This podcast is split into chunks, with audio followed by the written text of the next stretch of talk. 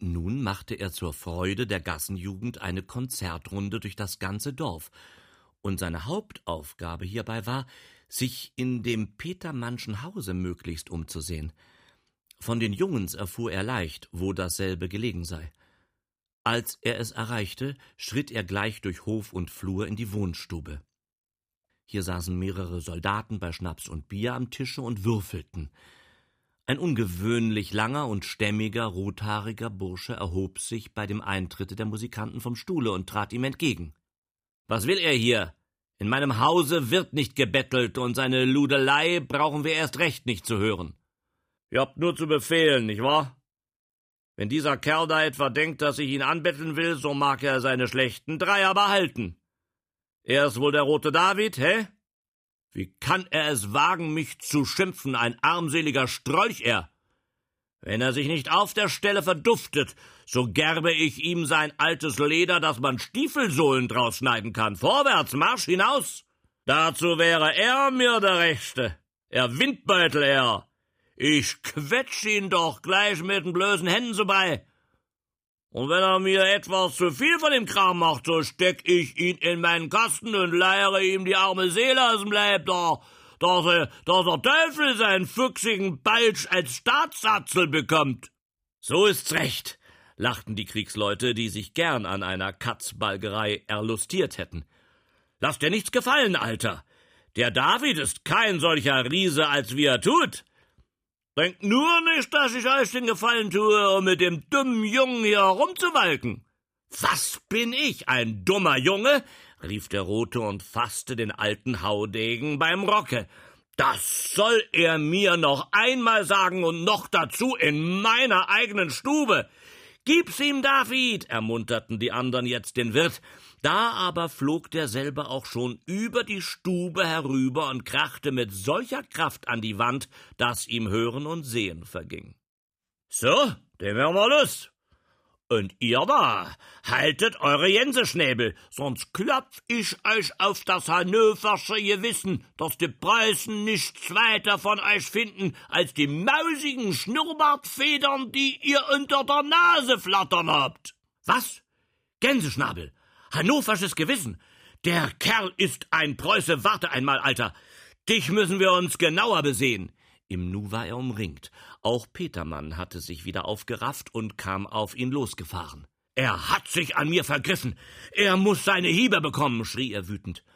Und er hat den Rock unseres Kurfürsten beleidigt. Er ist ein Preuße, ein Spion. Er wird gehängt, riefen die anderen. Hast du Papiere? Her damit. Ihr werdet die Kerls danach, mir meine Papiere abzuverlangen. Die kriecht bloß der Schulze in die Hände. Wieder ein Schimpf, meinte einer. Nehmt ihm die Wische und schlagt ihm auf das lose Maul. Halt, warnte ein besonnenerer. Die Papiere haben wir hier nicht zu verlangen. Schickt nach dem Schulzen und steckt den Grobian einstweilen hinten zu den beiden anderen. Hast recht, Kamerad, vorwärts. Mann, du bist arretiert. Es leuchtete Leopold sofort ein, dass diese Wendung der Dinge dem Zwecke seines Hierseins recht gut zustatten komme. Wenn ihr mich gesetzlich, rechtmäßig arretiert, so werde ich mich fühlen. Ob ich ein Spion bin, na, das wird sich finden, sobald der Schulze kommt. Ihr brockt euch da eine Suppe ein, die euch schlecht bekommen kann. Er folgte den Leuten willig hinaus in den Flur, wo man eine Türe öffnete, die an starken eisernen Angeln hing und mittelst dicker Krampen und Vorstecker verschlossen war. Sie führte in ein Gewölbe, welches seiner Kühle wegen zur Aufbewahrung von allerlei landwirtschaftlichen Erzeugnissen zu dienen pflegte, jetzt aber als Gefängnis benutzt wurde.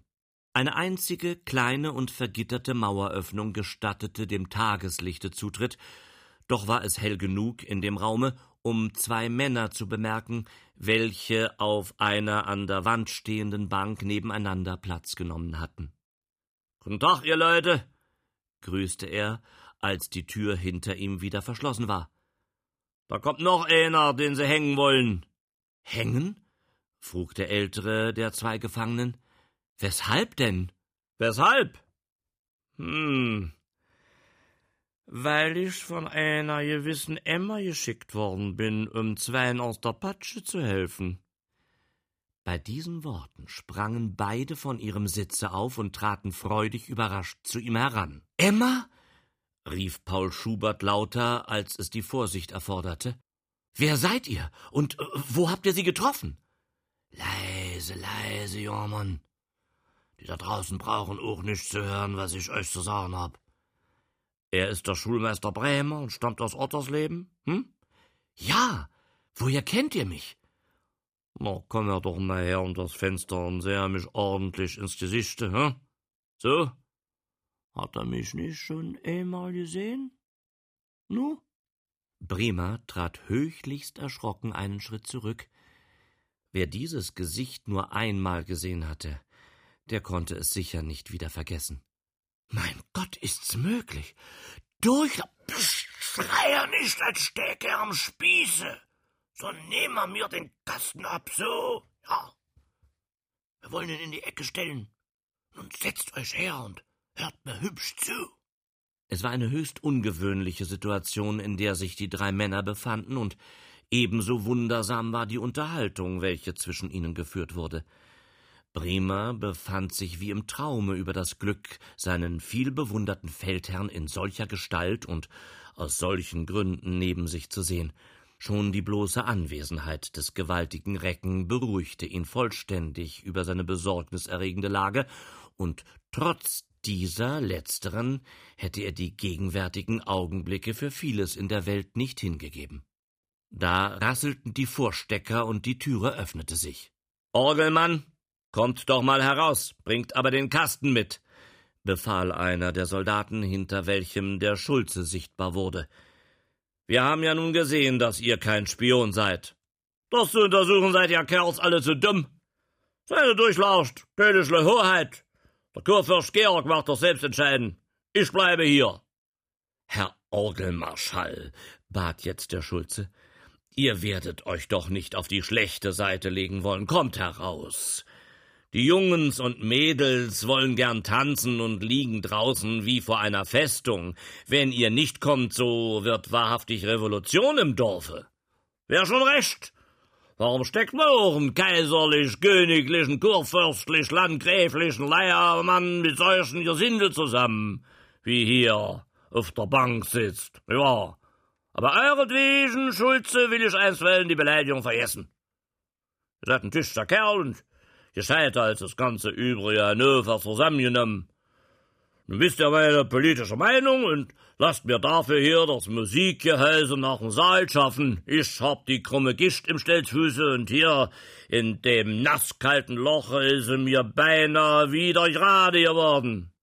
Das willfährige Ortsoberhaupt rief einige stämmige Jungens herbei, welche es sich zur Lust machten, die vielbegehrte Orgel an Ort und Stelle zu schaffen, sodann nahm er den jetztweiligen Inhaber derselben brüderlich beim Arme und wanderte mit ihm selbander das Dorf hinauf, dem Wirtshause zu, und als Leopold den niedrigen Tanzsaal betrat, fand er ein so zahlreiches Publikum versammelt, dass es ihm wegen der bevorstehenden Arbeit hätte Angst und Bange werden mögen. Er postierte sich an dem angegebenen Ort, und bald war das ersehnte Vergnügen in vollem Gange. Mittlerweile brach der Abend herein, und der Fürst zählte die Viertelstunden, welche bis zum Eintreffen des Hauptmanns noch verfließen mussten. Wenn derselbe sich sputete, so konnte er in zwei Stunden hier sein. Deshalb erschrak Leopold fast, als er, nach der Türe schauend, ihn unter derselben stehen und mit unruhigem Auge den Saal überblicken sah. Aha, jetzt sieht er mich, brummte er besorgt in den Bart. Was er für Augen macht. Grad als ob ihm ein Gespenst erschienen sei. Der Hauptmann, noch in sein landläufiges Kostüm gekleidet und den Knotenstock in der Hand, hatte schnell seine Überraschung bemeistert und näherte sich so wenig auffällig wie möglich seinem Vorgesetzten. In der Nähe desselben angelangt, blieb er erst eine kleine Weile stehen, dem Anscheine nach seine ganze Aufmerksamkeit dem Tanze zuwendend. Dann trat er wie absichtslos an den Musikanten heran, welcher eben eins seiner Stücke beendet hatte, und flüsterte Alles in Ordnung, Durchlaucht. Was? In Ordnung? Hm? Ich denke, es ist ihm irgendwas passiert, weil er schon hier ist.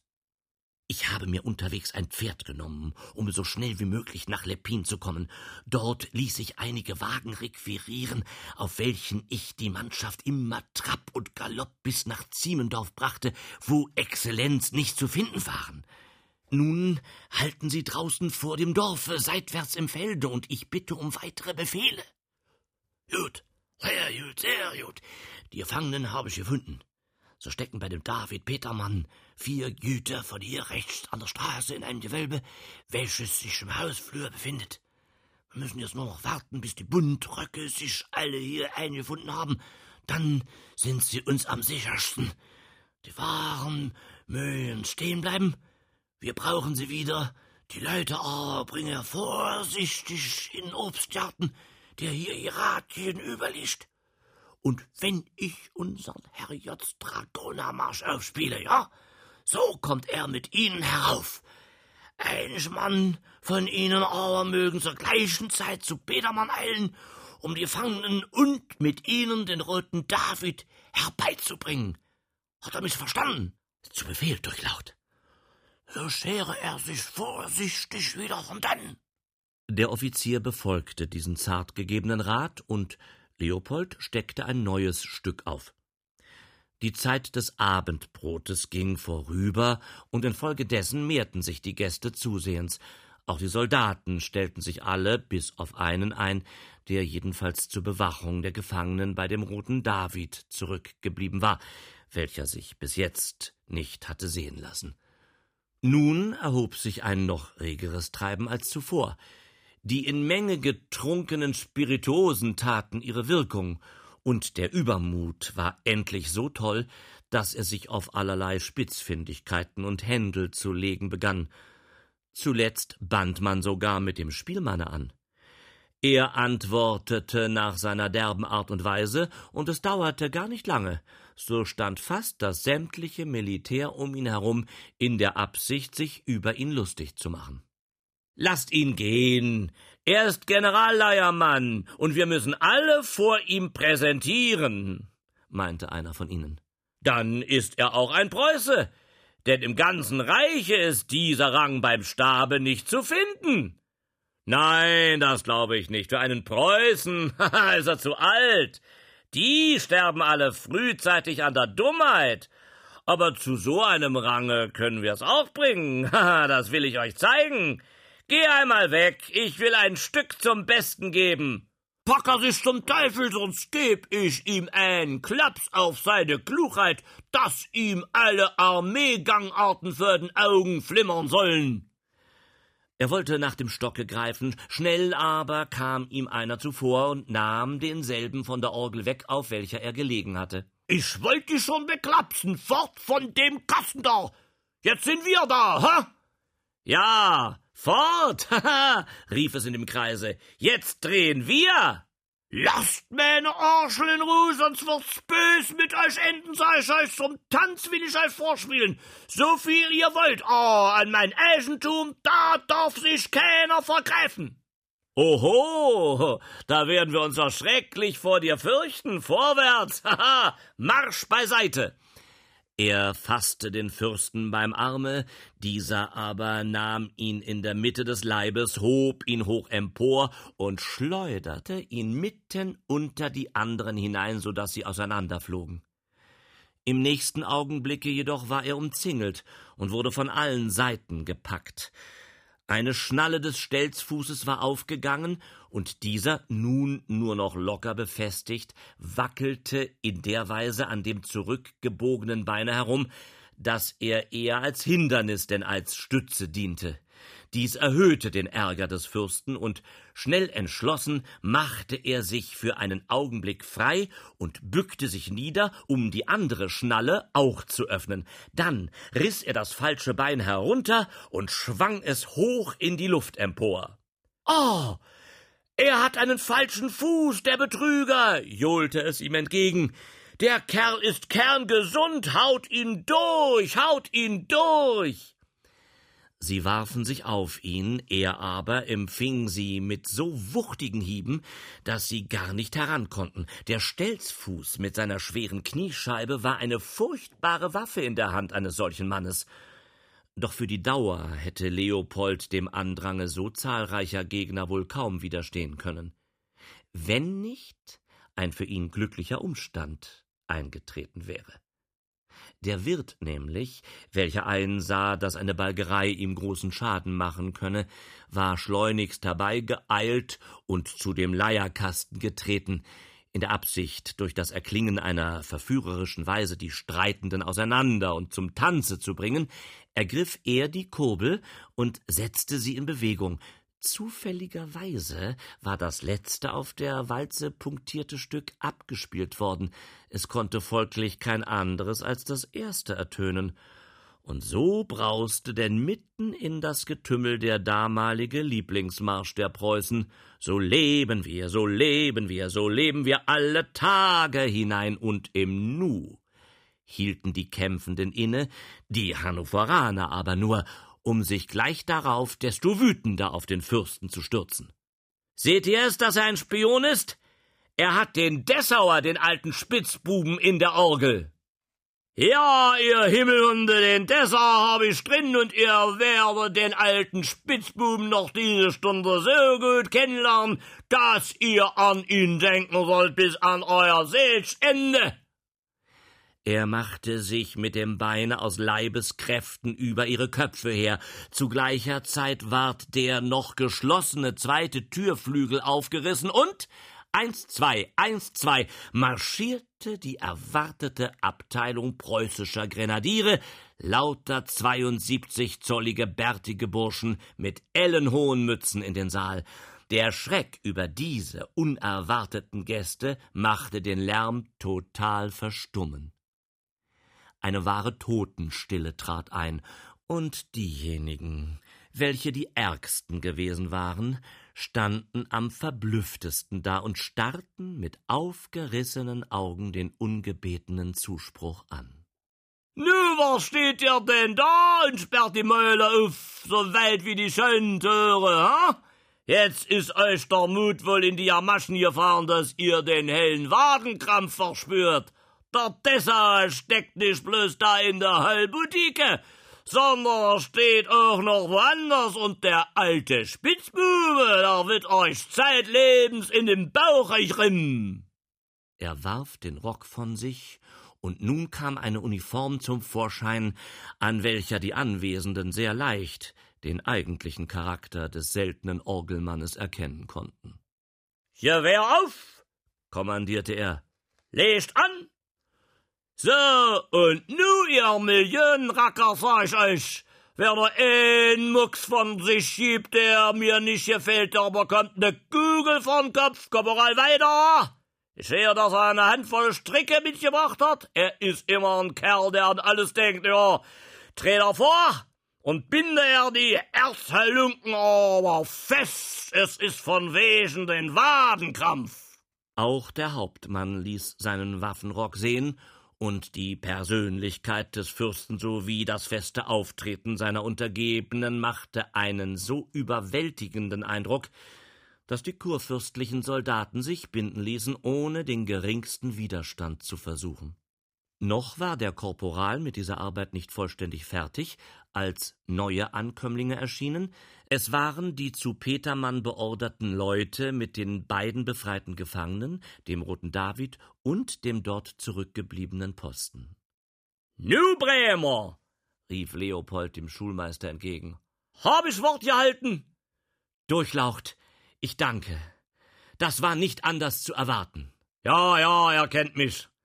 Natürlich seid ihr beide nur frei und werdet nachher mit mir nach Ziemdorf fahren. Vorher aber müssen wir noch ein Wort mit unseren Kirmesleuten reden. Ha? Wo ist denn der Schulze? Der Gesuchte wurde aus einem Winkel herbeigeschoben. Er zitterte vor Angst an allen Gliedern. Dreht er mal näher, er großer Böttentater, er, ha? Was klappert er denn vor Furcht, hm? Ich werde nicht totbeißen, hör er. Seine Prizeller sind Jorgenschwengel, wie sie in Niederträchter gar nicht erfunden werden können, jedoch für heut sollt ihr mit einem blauen Ohr davon gekommen sein, indem ihr dem Manne da, den ihr den Kriegsgerichte überheben wolltet, aus dem Gemeindesäckel zwanzig Taler Schmerzengeld auszahlt.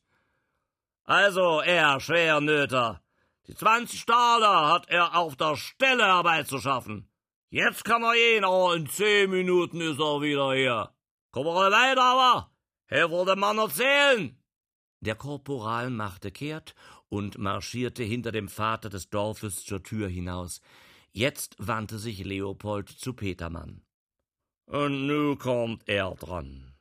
Wie kann er sich denn eigentlich unterstehen, also so ein Schandbar?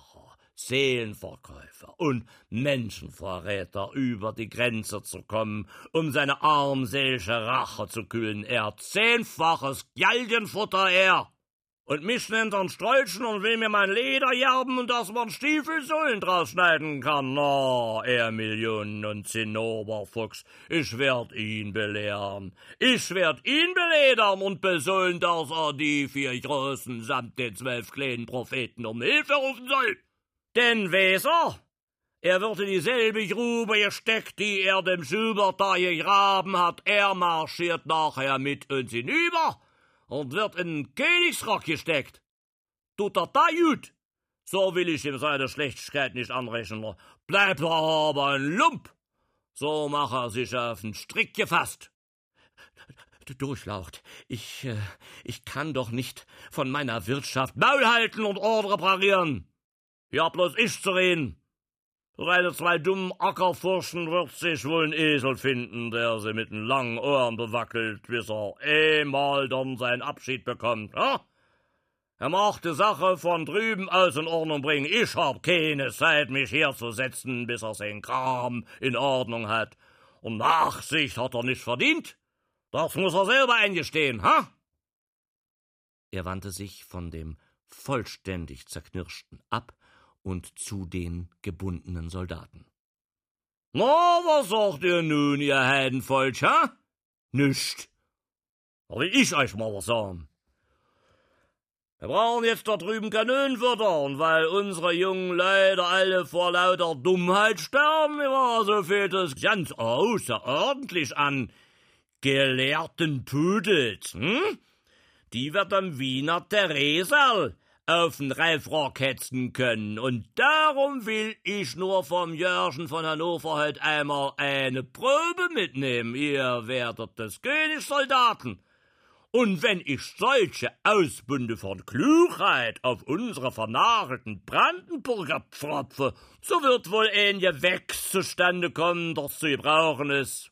Oh, merkt euch eins. Bei uns zu Hause gedeiht der Haselstock verteufelt besser als in der kurfürstlichen Heide, und wen der lieb hat, der darf sich um zu wenig nie beklagen. Hey, Wirt, schaff mal etwas ordentliches zu essen und zu trinken her für meine bunten Kinder. So, und tüchtigen Schluck verdient und Brezelle wird's bezahlen. In diesem Augenblick brachte der Korporal den Schulzen zurück, welcher dem Fürsten mit süß-saurer Miene einen alten, schmutzigen Leinwandbeutel entgegenhielt. Der Sack gehört ein Bremer. Tragt ihn hin. So. Und nu, Schulze, komm mal her zu meiner Fagottmühle, hm? Meine Jungs möchten gern wenig Tafelmusik haben, und weil ich das Guten schon genug getan habe, so ernenne ich ihn zum fürstlich Anhalt dessauischen Leiergriffel, das ist ein Amt, welches ihm viel Ehre bei seinem Monarchen eintragen wird, wenn er die Nachricht davon durch die Blume bekommt, und weil er heute im alten Spitzbuben hm, sein Leibmarsch so gern hat hören wollen, so will ich extra für ihn die Walze stellen oder soll die Freude genießen, sich das Ding eigenhändig vorzuorgeln. Da! Jetzt kann's losgehen, na? Wie wird's? Oder soll ich einfach nachhelfen? Der arme Dorfregent musste wohl oder übel die hochverräterische Melodie hervorarbeiten und, was das Schlimmste war, der Fürst fand seine Freude so an ihr, dass er die Walze immer wieder zurückstellte, sobald der Marsch zu Ende war. Auf diese Weise wurde So leben wir so oft wiederholt, bis die Preußen fertig mit Essen und Trinken waren und sich zum Aufbruche richteten wo der schweißtriefende Schulze den ersten unbewachten Augenblick benutzte, sich ungesehen aus dem Staube zu machen. Der Abschied Leopolds war kurz, aber in so kräftigen Worten abgefasst, dass er den Präzellern ganz gewiss für lange Zeit in heilsamer Erinnerung blieb. Bei den im freien Felde harrenden Wagen angekommen, stiegen Preußen und Hannoveraner auf, und im scharfen Trabe ging es nach Ziemendorf. Während der Fürst dort den anderen gebot, ihren Weg fortzusetzen, fuhr er bis vor die Tür des Schulhauses, unter welcher auf ein mit der Peitsche gegebenes Zeichen die Frau und Tochter Bremers erschien. Na, da ist ja die Emma. Guten Abend. Na, da guck dir mal die beiden Männer an, welche ich mitbringe, ob's auch die Rechten sind. Mit einem lauten Freudenschrei eilte das brave Kind zunächst zum Vater, welchem sie jubelnd die Arme um den Nacken schlang. Auch die Mutter konnte die Gefühle ihres Herzens bei dem unverhofften Wiedersehen der fast verloren geglaubten nicht verbergen. Und beide, gaben sich ihrem Entzücken so rückhaltlos hin, dass Bremer selbst sie an ihre häuslichen Pflichten mahnen musste. Einige leise geflüsterte Worte genügten ihnen zu sagen, was für ein hoher Gast vor ihrer bescheidenen Wohnung stehe. So, nun stellt euch einmal alle hier in Reih und Glied her. Ich hab nur einige Minuten Zeit und werd also meine Sache kurz machen. Bremer, nach dem, was heute geschehen ist, kann seines Bleibens hier nicht länger mehr sein, und er soll deshalb eine hübsche Schulmeisterstelle bei mir im Dessauschen haben. Ist er damit einverstanden? Durchlaucht, das wäre ja ein Glück, welches ich. Babalabab, ich werde doch für einen alten Kriegskameraden sorgen, ha? Und er, Schubert, ist Oberknecht auf einem großen Jute? Ja. Versteht er sich denn auch ordentlich auf sein Fach? Mein Herr bekümmert sich fast gar nicht um die Bewirtschaftung seines Besitztums und überlässt alles ganz meinem Ermessen. Die Leute sagen, unsere Felder seien weitaus im besten Stande und mit unserem Vieh könne sich kein anderes messen. So, hm, na, da würde er wohl nur schwer fortzubringen sein. Durchlaucht. Weiß schon, weiß schon. Ich werde ihn auf Probe stellen, und wenn er seine Sache versteht, so soll er an demselben Orte wohnen, wo der Bremer seine Stelle bekommt. Ich brauche auch einen Inspektor dort, hm? Seine Mutter bringt er natürlich auch mit. Dem jungen Mann standen über diese Güte die Freudentränen im Auge. Leopold aber wehrte seine lebhaften Dankeserweisungen von sich ab. Schon gut, lass er das. Ich muss fort. Dann hielt er der Hausfrau die Hand entgegen. Ihren Mann kenne ich von langer Zeit her schon Sie, aber habe ich noch nicht gesehen. Sie scheint mir eine tüchtige und brave Hausfrau zu sein, gerade wie es meine gute Anneliese immer gewesen ist. Das sieht man ja hier deutlich in der sauberen, blitzblanken Wirtschaft. Und eine Mutter ist sie dazu, vor der man Respekt haben muss, das hab ich heut an ihrem frommen Herzchen Kinder bemerkt. Wenn alle Weiber ihre Pflicht so treu erfüllten, so gäbe es viel weniger Unglück und Herzeleid im Lande. Da schlag sie ein. Wir wollen gute Freundschaft halten, hm? Und wenn sie mit ihrem Manne nach dem Dessauschen kommen, so werde ich sie schon einmal aufzusuchen wissen. Es war eine ungewöhnliche Rührung über den alten, strengen Knasterbart gekommen.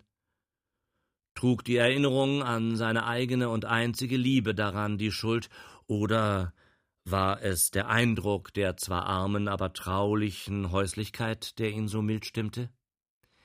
Vielleicht beides zugleich. Es dauerte auch nur einige Augenblicke, so war er Herr seiner Weichheit geworden und trat nun lächelnd zu dem Mädchen.